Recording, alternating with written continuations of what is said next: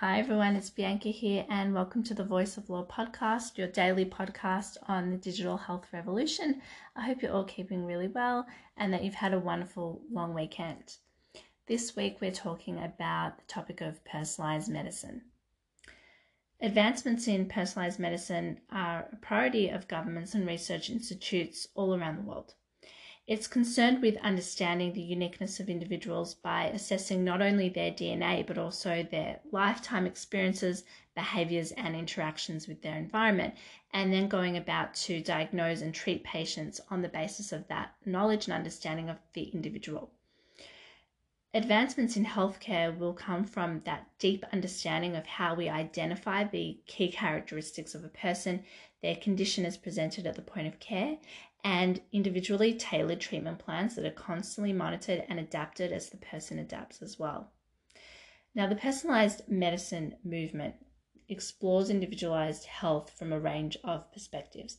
One perspective is that of pharmacogenomics, which looks at how our genes affect our reaction to particular medications.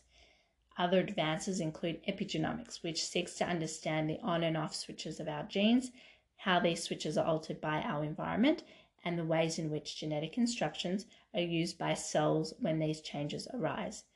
The exposome is another field of inquiry, looking at how our environment influences our health, focusing on the totality of our environment from conception onwards. And I think it's useful to consider an illustration of the complexity in understanding and treating the unique systems of the individual.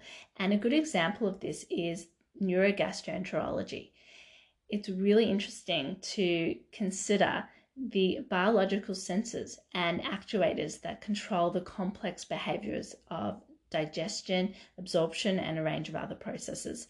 And fully understanding this subsystem of human biology benefits from the involvement of a range of different experts, not only in medicine and science, but also automation and control systems. Neurogastroenterology is just one area where the study of dynamic systems and control theory are essential to the transformation of healthcare.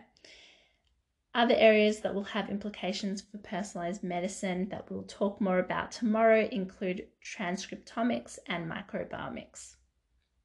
Now, it's still early days in the field of personalized medicine when we consider the big picture and how much knowledge there still is to acquire along the way. However, there is quite a lot of research happening in this space, and if you are interested, I'm going to link some articles as well to this podcast.